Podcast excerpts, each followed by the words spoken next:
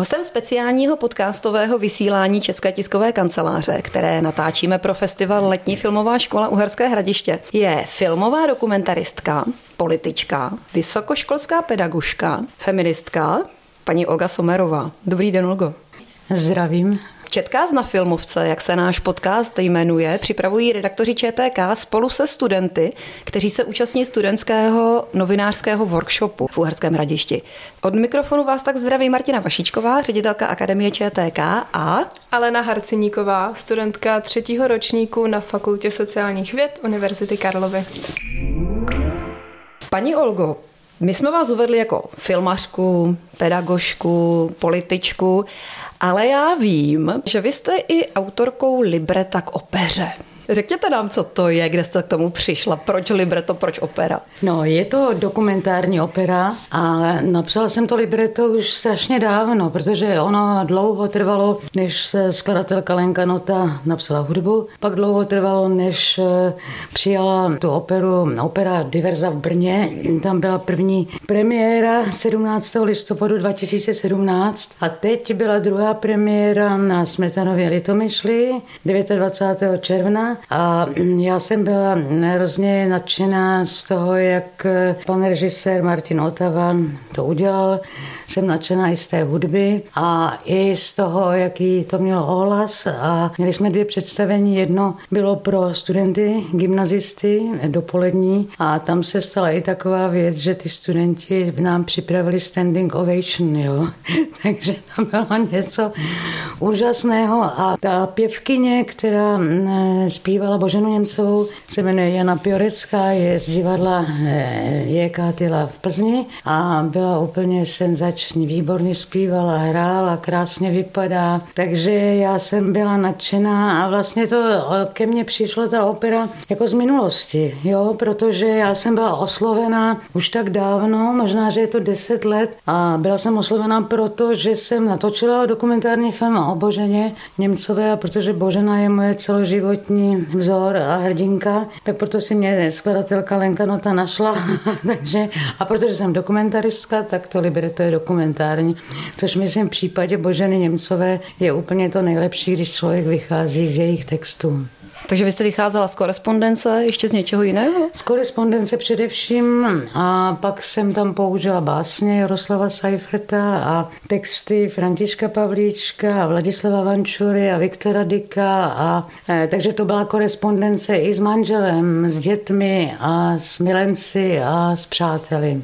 Proč opera? Proč tenhle žánr máte nějak ráda nebo preferujete ho před jinými hudebními žánry? Tak já miluju operu a především miluju vážnou hudbu, že to poslouchám od svých 16 let, celý život a tak jsem mm, jako to nejdřív přijala, jako to není možné, abych já prostě dokumentaristka napsala libreto operní, ale pak si myslím, že se to zdařilo, protože ta opera má tím pádem tah takový jako dramatický, jaký dávám svým filmům, takže já mám tu zkušenost s filmu a ten film jako skladba filmová je nejvíc podobná hudbě, že vy jste natočila, tuším, dokument i o Bedřichu Smetanovi. Ne, to bylo v roce 89 jsem natočila film, který se jmenoval Máte rádi smetanu a něco tam o Smetanovi bylo, ale především to bylo o vlastenectví. V tom roce 1989 na jaře, mm-hmm. takže ta doba už byla taková těhotná s pourou.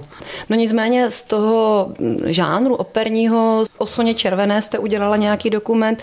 Láká vás ještě někdo, nějaká osobnost tady z tohohle světa, o kterém byste třeba chtěla něco natočit? Já vždycky t, jako t, k těm tématům přicházím tak, že oni ke mně přiletí. Jo? Je to v povětří a já nic dopředu neplánuju. Takže ne, když jsem dělala třeba film o Věře Čáslavské, tak to bylo proto, že ona se po 16 letech nemoci zase dostala do světa a zavolala mi, tak to vzniklo takhle. Pak jsem dělala Martu Kubišovou, protože ji miluju. Jo? A pak jsem dělala Soniu Červenou, kterou jsem už předtím dva filmy dělala, pak Jiřího Suchého, který je geniální, tak kdo by nenatočil film o geniální geniálním Jiřím Suchem. Takže to jako vždycky tak přiletí. Pak přiletěl i Michal Kocap, který ho známe dlouho a dlouho a eh, tak jsme se znali dlouho a pak mě to brnklo, že hm, vlastně se i blížilo 30. výročí odsunu sovětských vojsk a tak to, to, to povětří bylo plné i toho, takže hm, tak ke mně to musí přiletět. Vlastně ten film uh, Michal Kocáb, Rocker versus Politik, celý festival letní filmové školy otevře. Vy jste v jednom rozhovoru uvedla, že o každém hrdinovi svého dokumentu, o kterém točíte, tak se do něj zamilujete. Proč jste se zamilovala zrovna do pana Kocába? Já jsem se zamilovala do všech. I do žen. Já miluju ženy, proto jsem taky feministka. Jedna z prvních tady v Čechách. Já se jako musím to já se do něj nezamiluju, já toho hrdinu musím milovat, jo. Protože vstávají, lehaje na něj myslíte, myslíte na ten film, co uděláte a tím se ten člověk dostane až k vám, jako přímo do příbytku, do duše a do srdce. No a Michal Kocáb určitě je muž k milování hodný, takže proč ne? Kolik času jste spolu vlastně trávili? No, my jsme měli 40 natáčecích dní, což je hodně. Během asi jednoho roku, takže jsme spolu trávili hodně času. A s Michalem je to zábavné, protože on, on pořád vykládá takové zajímavé věci. a potom já taky mm, miluju rokovou hudbu a on krom toho, že mm, dělal tak dávno, teda už dávno udělal pražský výběr, který byl ve své době velmi slavný, než ho potom bolševik zakázal, taky skládá vážnou hudbu a jak už jsem řekla, jak miluju vážnou hudbu, tak ten jeho mm, balet Odysseus, který je ve filmu také, tak ten je nádherný. Co bylo nejtěžší popsat z toho Kocábova života? Já jsem ho ještě neviděla teda ten film, ale má to být průřez od jeho dětství přes právě to, tu, tu, tu periodu roku 89-90 odsun sovětských eh, tanků až po současnost. Co tam bylo nejtěžší nějak uchopit? Nejtěžší nebylo vůbec nic. nejtěžší bylo ten jeho bohatý život a všechny ty zásluhy, které on eh, jako prokázal, je eh, dát do filmu, který má hodinu 40. Jo. Tak to bylo nejtěžší protože hm, jinak s ním to bylo senzační natáčení. On je kreativní, a navíc je trošku tak jako chová se jako dítě a přinášel nápady, což je pro dokumentaristu vždycky důležité, aby ten hrdina z toho svého života přinesl nejenom informace, o kterých třeba nevím, ale aby prostě přicházeli z nápady, jak, jak co natočit, protože já mu nemůžu říct, aby začal tancovat tady prostě dáme na ulici. On musí přijít s tím, ale já tady budu na té ulici tancovat, že? A kolik jste natočila materiálu? Já to nikdy nepočítám a já nemám z toho materiálu, z toho množství eh, takový jako problém. Asi proto, že jsem začínala natáčet filmy na 35 a to bylo tak málo materiálu, že my jsme museli být velice opatrní nebo jako si to všechno rozmyslet. Takže já prostě vím, co chci už a taky vím, co nechci. A to je dost důležité vědět, co nechci.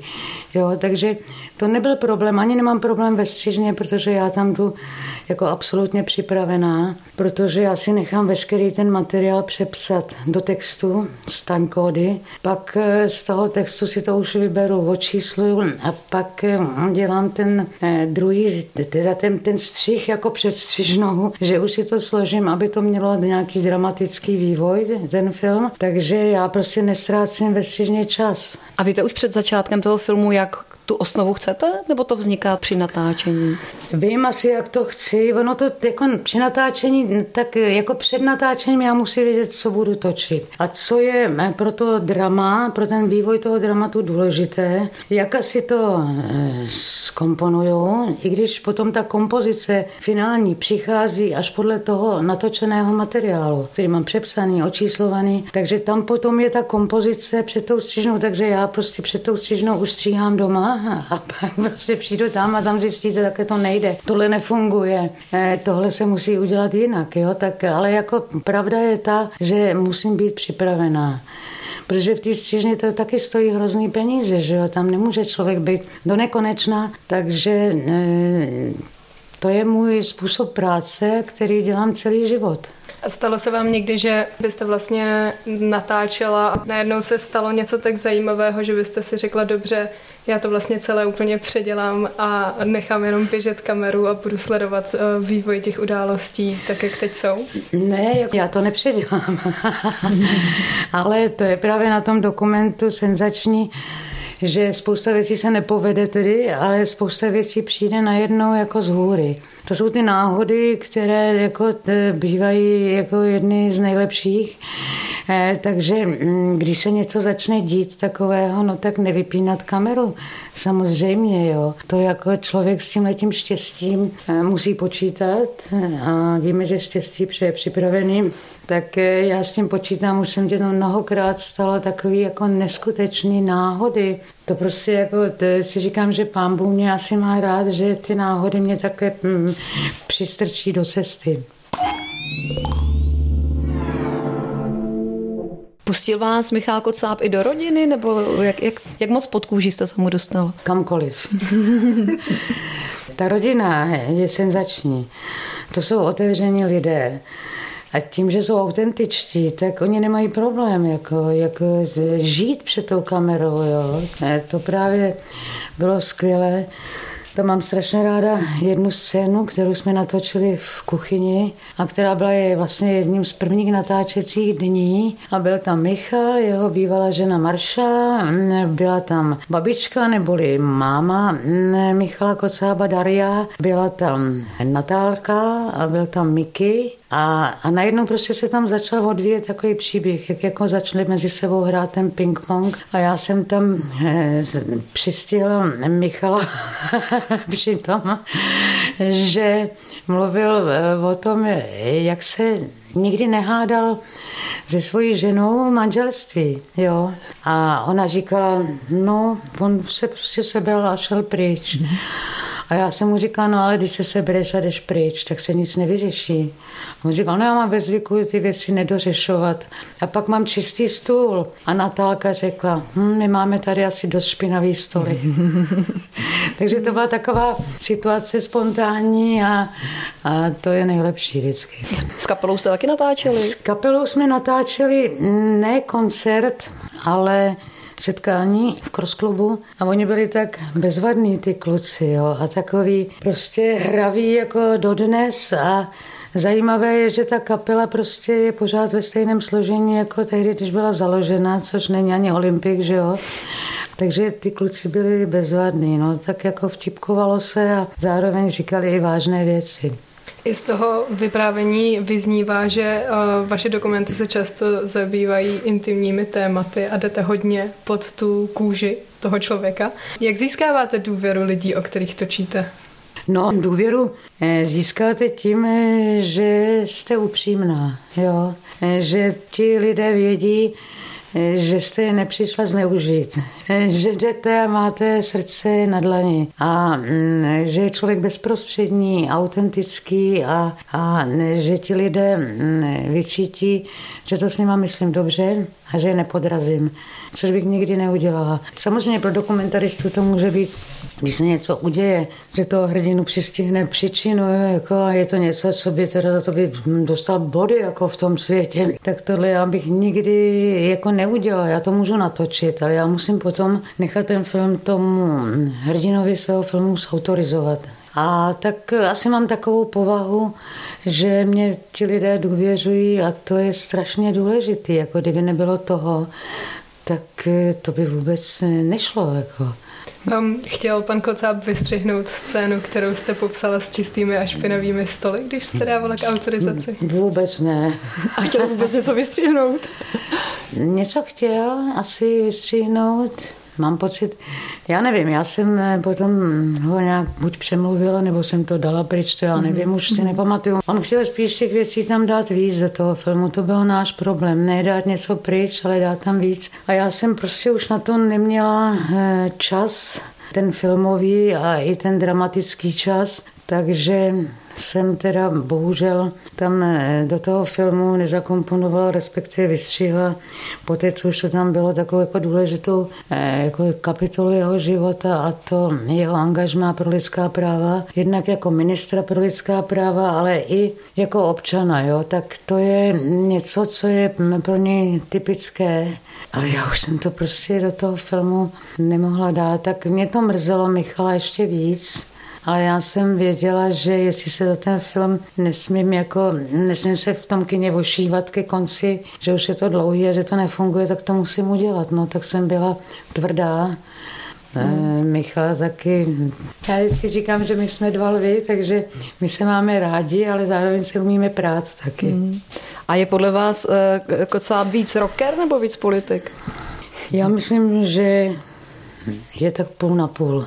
On je především hm, taky občanský aktivista, že jo? protože celý život eh, to dělal a ještě dávno, než byl politikem, tak vlastně se eh, občansky angažoval. Jednak tam byl protest proti tomu režimu už tím pražským výběrem, tou hudbou a těmi provokacemi, tím, těmi texty, tou hudbou, tím, jak oni se oblíkali, tím, jak řádili na tom hm, jevišti, tak proto je taky bolševik zakázal. Že jo? A potom jako první jeho občan občanské angažmá jako zásadní byl rok 1989 září, když založil tu iniciativu Most a vlastně udělal velkou práci v tom, že, že umožnil dialog mezi komunistickou mocí a disentem. Jo, a to nebyla žádná legrace, to bylo strašně namáhavý a on se Michal, Michal v průběhu té revoluce potom projevil jako hrozně strategick, hrozně dobře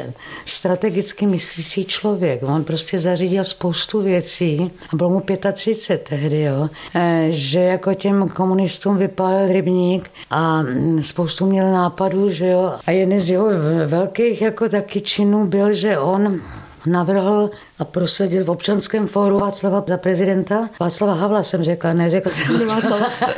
Václava Havla za prezidenta, taky jako to vnuknul studentům, ti potom si ho vlastně zvolili jako svého studentského prezidenta a taky se jako hádal v občanském fóru, takže to byl jeho velký výkon. Když nemluvím o tom jeho největším jako v činu, který vykonal a to byl odsun sovětských vojsk. Co mě fascinuje, že on skutečně byl jediný, který prostě s tím přišel a šel za tím jako ohař. A to bylo strašně podstatné v té době, to znamená hned po revoluci, aby tohoto téma se začalo řešit. Jo. Dokud je, jako ta společnost byla tak jako rozechvěla tou změnou systému a on potom šel zatím tak jako i v parlamentu, protože byl tehdy poslancem, tak v parlamentu navrhl, aby se ta smlouva o dočasném pobytu sovětských vojsk zrušila od samého počátku. No a pak se stal tím předsedou parlamentní komise pro odsun, takže jako i s těmi Sověty jako to věděl vyjednávání nebylo asi nic jako jednoduchého, ale šel zatím a to je taková jeho zásluha, jo, že jako nevím, co by se bylo stalo, kdyby eh, se to nějak prolongovalo. Oni ty Rusové chtěli jako teď ne za rok, za dva, za pět a tak dále, takže to bylo jako velké dílo. A já tím, že jsem prožila ten příchod, eh, tu invazi sovětskou v roce 1968, tak já jsem jako na to strašně, strašně to pro mě byl jako to byl pro mě zásadní okamžik mého života. A z toho se pak odvíjí to, proč si tak hodně považuji, a myslím, že nejsem sama, eh, toho, že mm, Michal se do toho tak zakousl, šel zatím a dokázal to, samozřejmě ještě s dalšími lidmi a taky díky tomu, že byl prezidentem Václav Havel, takže to je mm, jeho nehynoucí, nesmrtelné dílo. A vyprávěl vám Michal Kocáb něco, nějaké historky, které třeba nejsou až tak známé, které během tady toho období musel řešit třeba? Ne, on to všechno na sebe řekl v knize Vabank, kde popsal jak revoluci, tak odsun den pohode dne, takže myslím si, že nemá žádná tajemství. Mě by teda ještě zajímalo ty archivní záběry, právě třeba ještě z let před revolucí. Ty jste získávala odkud? To je rodinný archiv a potom jako samozřejmě byly natočeny i koncerty pražského výběru a já jsem tady ani moc ne, nepoužila ty archivy předrevoluční, i když s nimi eh, velmi pracuju, to má archiv České televize krátkého filmu, ty archivy má a já s nimi moc ráda pracuju, ale tady jsem hodně teda využila film z roku 89, který se dokončil 1990 a to byl Pražákům těm je hej, tak to byl vynikající mm-hmm. film, který tím, že byl jako přece jenom životopisný o tom pražském výběru, tak já jsem to mohla použít i jako životopisné události Michala Kocába. Jo. Kameramanku tohoto filmu vám dělala vaše dcera Olga Špátová. Ta s vámi spolupracovala na více filmech. V čem jsou výhody, nevýhody spolupráce s, s vlastní dcerou nebo s někým takhle blízkým? No, tak spolupracovala se mnou na 23 filmech a první jsme natočili v roce eh, nevím, v kterém 2005, když bylo prostě 21 let, tak eh, se mnou dělala první film, eh, který se jmenoval Moje 20. století o třech ženách, 80 letých. A mm, já ji považuji za nejlepší dokumentární kameramanku, jako bych si tady mohla přát. Jo. A ona se vlastně sama musela vycvičit, sama se musela to naučit, že nemá famu, ale měla prostě tatínka, který byl vynikající kameraman, takže myslím si, že hodně mm, pochytila od něj. A mm, takže celou tu dobu se zdokonalovala. Co se týče té práce, já ji hrozně důvěřu. Ona prostě přemýšlí. Ona, protože sama točí filmy, tak ví, co potřebuju. Vím, jak to budu stříhat. A přitom ještě je hrozně hodná, empatická lidi. Lidé ji mají rádi, takže to je taky bonus. A co je nevýhoda, že já jako matka jsem trošku možná na ní taková jako někdy, když jsem nervózní, tak jsem na ní tvrdší. Což eh, si možná lidé v rodině spíš dovolí než mimo rodinu, což je špatně. A eh, je to vždycky v podstatě v časovém nějakým presu, tak eh, ona to nelibě nese a pak mi to vyčítá ale hm, jako já s ní strašně ráda je to úžasná spolupráce. Vy jste říkala, že je výborná dokumentaristka a kameramanka. On celkově ten uh, dokumentární film, pokud se nepletu, je hlavně ženskou doménou. Čím se to vysvětlujete? No tak ono to začalo uh, už za mých začátků filmařských. Já jsem tehdy na to měla takovou teorii. Nemůžu říct, že je doménu jako žen, jo. Já myslím, že kdyby se to statisticky spočítalo, tak uh, to může být půl na půl, nebo možná, že i těch žen míň. Ale tehdy já jsem na to měla takovou teorii, jako takového hesla Sokolského ni zisk, ni sláva. Jo, to znamená, že ten dokumentární film nikdy nebyl tak placený jako hraný film a sláva taky nebyla taková, takže často mm, to dělali právě proto ženy, což je takové prokletí v českých krajích, žen, že, že jako dělají tu práci za méně peněz, ale ne, taky možná, protože ženy jsou empatické a že prostě mají třeba taky sklon jako cítit sociální problémy. A když se, já jsem třeba začínala se sociálníma dokumentama, protože se nic jiného dělat nedalo tenkrát, takže eh, to byla ta moje teorie tehdy, jo, a to už je poměrně dlouho, takže já nevím, jako eh, hodně žen dělá dokumentární film. A vůbec hodně žen už dělá všechny možné obory, třeba jsem si všimla, že je hodně divadelních režisérů, režisérek, operních režisérek, jo, a taky jsem ráda, že hodně kameramanek a spisovatelek, jo, a že se prostě to odšpuntovalo takový ta doména mužská v té tvorbě, že jsme v podstatě znali jenom mužský, mm, mužskou zkušenost. Já jsem si pak uvědomila, že jsem celý život mládí četla knihy od mužů a že, že, tam prostě nebyla ta zkušenost ženská. A pak, když začali psát ženy a začali psát výborně, tak jsem to prostě hatala, protože to byl můj život. To byla moje zkušenost, jo. A posunul se tím taky nějak váš třeba feminismus? Jak dneska říkáte, že ženy jsou všude, ale možná třeba před 30-40 lety to tak úplně nebylo. Ne, no tak já myslím, že ten můj feminismus nevznikl jako už Eh, dávno jako mládí a tím, že já jsem vlastně dělala filmy, tak já jsem měla možnost veřejně se projevovat. Tím pádem jsem byla slyšet, jo, a jako mě vždycky strašně eh, měla mládí a prostě i část zralého věku, kdy ta patriarchální kultura pořád dobíhala, furt fungovala a mně to, mně to přišlo nespravedlivé a strašně mi to vadilo a tím, že jsem byla žena, a chtěla jsem tvořit a chtěla jsem tomu světu něco říct, tak jsem prostě to řekla, že jo. Takže já jsem vlastně začínala jako feministka, když feministka bylo zprosté slovo, že jo. A teďka už prostě, teď už je feminismus prostě jako, teďka už jako zase naopak, když je někdo patriarchální a když se vymezuje vůči eh, ženám nebo vůči té spravedlnosti, vůči genderu, tak už je to prostě minusové znamen. Tak také to dospělo, já jsem tomu ráda. Nechtěla bych, aby se to přehouplo zase ve svůj opak, aby to už zase bylo prostě takový to honena čarodejnice, že jako z, z, z extrému do extrému, jo. Protože důležité je, aby si muž a žena byli rovni a ta rovnost je prostě důležitá pro občany i pro muže a ženy. Inspirovala vás eh, v tomto vývoji i Božena Němcová a nutno pro posluchače, kteří nemůžou vidět to, co je kolem nás říct, že ve vašem bytě je spousta obrázků Boženy Němcové, tak proto se ptám.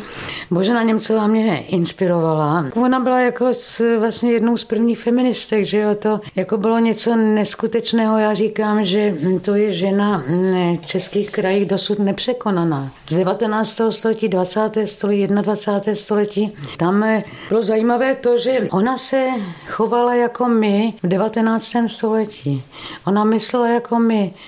Ona myslela prostě jako, ne, jako demokratka. Jo? Pro ní byla ta rovnost, ta svoboda ne, strašně důležitá. A tím, že byla ještě k tomu nadaná, to znamená, že psala, že byla okouzlující, že okouzlovala tu společnost, čili ty muže a tak, a že se stala slavnou díky té literatuře, tak tím pádem mohla taky jako promlouvat. Tím, že za sebou zanechala tolik korespondence, když vlastně už nemohla psát nebo nechtěla, nebo tak psala dopisy, tak eh, tím, tam jsou ty její myšlenky. Ten její jazyk je fascinující. Ona má jazyk prostě tak moderní, jo, že hm, já si vždycky říkám, jako vždycky mě vadilo, že prostě se babička vnucovala dětem na základní škole, protože to není kniha pro děti, babička je kniha pro dospělé a je to geniální kniha. A tak já zkazuju prostě k ministerstvu školství, aby tu babičku jako povinnou četbu stáli ze základních škol, aby dětem povinně pustili Moskalikův dvojdílný film Babička. že ten je krásný a tam prostě oni najednou vě, budou vědět, že existuje cosi jako Babička, jako literární útvar, tudíž i film. Takže eh, prostě Božena Němcová je můj vzor a mm, celý život a takhle se jí držím prostě pořád. Jako i v těch těžkých situacích životních. A máte nějaký román nebo povídku nebo jaké literární dílo od Boženy Němcové, které máte opravdu jako nejradši? Tak já mám nejradši babičku. Pak mám hrozně ráda divou báru, protože eh, tam eh, je zase ta, ta projevená, emancipovaná holka. Jo? A to byla Božena. To byla, to byla ona, to byl jako obraz její a jejich přání a toho, jak by to mělo eh, ve světě být. A pak teda samozřejmě miluju tu její korespondenci. To je jako hluboká studna, tam eh, jako člověk může číst a číst a neustále žasnout. A vy sama neskusila jste si někdy napsat povídku nebo román? Ne, ne. Já, to tak jako eh, se nabízí. Ne, já, ne, já, proč bych to dělala? Já jsem dokumentaristka tělem i duší a e, já prostě ani bych, ani jsem si nikdy nepřála točit hraný film, jako spousta mých dokumentaristů, kolegů točí a proč? obojí. Nevím, my jsme v tom zelenou Třeštíkovou úplně zajedno. Ona prostě úplně jako já naprosto, my jsme e, jako tak e, jako jednoznačně, eh, jednoznačně směro, směrované k dokumentárnímu filmu, že nás to ani, ani jedno, ani druhou nikdy nenapadlo. Jo? A jak se říká, že eh, nejlepší scénarista je život, tak z toho vycházejme. Když se teda vrátíme ke všem těm dokumentům, už se tady zmínila filmy o Jiřím Suchem, Martě Kubišové, Věře Čáslavské, Soně Červené, natočila jste cyklus dokumentů o politických vězních z 50. let, natočila jste životopisný film o Janu Palachovi podle čeho si vybíráte ta témata osobnosti? Vy jste řekla, že to k vám nějak přijde, ale přece jenom jako jsou témata, která jsou vám asi bližší, nebo která chcete nějak zpracovat. Co chcete o lidech vědět, o světě? Já vždycky prostě vycházím z toho, co mě zrovna v té chvíli jako tíží nebo natchne, nebo co je třeba udělat. Já mám třeba ne, jako ne, hrozně moc filmů, jsem jednou počítala, možná jich je 30 o eh, disentu. To znamená jako t, o, ne, nejenom jako třeba o výboru na obranu nespravedlivosti, ani třídílný film o chartě, eh, jako ty spoustu věcí, portrétů těch eh, chartistů, takže to bylo něco, co mě takhle chytlo a já jsem musela točit jeden film za druhým. Za prvé proto, že ti lidé žili, že jsem se s nima zpřátelila, takže jsem mohla s nimi spolupracovat a taky proto, že já, jak jsem mluvila o té nespravedlnosti, tak já jsem prožila 40 let eh, v komunismu. A pro mě to je nejhorší vůbec eh, režim na světě. Komunismus je horší než nacismus. I tím, jak prostě dlouho trval, tím, jak vlastně postil nesrovnatelně větší množství lidí a taky tím, že jsem v tom žila a zažila tu lež a to bezpráví a tohle všechno, tak já jsem prostě si říkala, že dokud mám sílu, dokud můžu, tak budu dělat. A to jsem nevěděla, že ten film bude jeden za druhým. Jo. A šla jsem do toho jak beran a to eh, si hrozně považuji, že jsem to mohla udělat. Že jsem měla tu příležitost a to bylo moje velké téma. S kým se vám natáčelo nejlépe ty dokumentární filmy? Se ženami. a točila byste s někým, koho nemáte ráda? Ne, nikdy. Nikdy, absolutně nikdy. Hlavně teda koho si nevážím, že jo. A v tom stavu dokumentarista, hrdina filmu musí být eh, důvěra a ne, jako úcta. Kdyby to byla žena? I kdyby byla žena, jako kterou... Které, které si nevážíte? No ne, na nikdy. Hmm. To nejde. A o kom byste ještě chtěla natočit dokument? Je, já jsem vám říkala na začátku, že prostě to ke mně lítá. Já nic neplánuju. Já vůbec nic neplánuju, jo. Já dokonce nemám ani žádná přání, to je zvláštní, že lidé mají sny a přání. A já prostě ne, jako já žiju teď. A vůbec e, nic mě nenapadá, co bych si přála. Tak někdy jsem měla přání, že bych chtěla natočit film o někom, to ano. Ale třeba věci, že bych chtěla nějaké věci, to já vůbec neznám. To mě musí někdo darovat, anebo musí být už nouze. Takže to, to je zvláštní, jak já žiju prostě v té přítomnosti. No a taky se hrabu v minulosti, když dělám ty filmy, že se hrabu v těch archivech a tak dále. A neměla jste někdy chvilky, že byste s dokumentem už praštila, stačilo, dost? Jo, to bylo víckrát. Jako když jsem měla takovou, jsem byla na pokraji takový krize, takového vyhoření, ale to už je docela dávno, protože přece jenom to angažmá toho dokumentaristy, angažmá psychologa, angažmá prostě jako, já nevím, faráře nebo sociálního pracovníka a to, prostě nejde do nekonečna, že o psychologu, psychiatru. Takže jsem měla už někdy takový chvíle, ale mm, to bylo jenom na čas, protože eh, já bez toho nemůžu žít. A až nebudu moct pracovat, tak, eh, tak protože neplánuju budoucnost, tak nevím, co budu dělat. Co děláte, abyste se odreagovala, když chcete vypnout? Já nevím. Hele, to jako lidi vám určitě vykládají, jak chodí s pejskem, jak, jak pracují na zahradě, jak poslouchají muziku, jak si jdou zaběhat, jak jdou prostě eh, zaplavat, jak jdou na vodu a tak dále. Hele, já prostě eh, nerada na takovouhle mm, otázku asi eh, jsem kdykoliv odpovídala, protože mm, zaprvé je to taková jako věc privátní. Ne, že bych se jako styděla, ale co to koho má co zajímat, jo.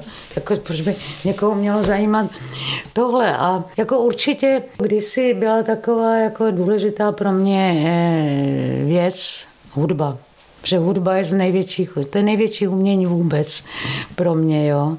A po samozřejmě příroda, jo. Příroda utěšitelka, takže já eh, jako nic jiného nemám. Já mám jenom tu práci, děti, přátele, přítelkyně. A co váš přírodu. kocour? Kocour, no. já, já mám strašně ráda zvířata, no. Tak eh, trpím, když zvířata trpí. Thank you.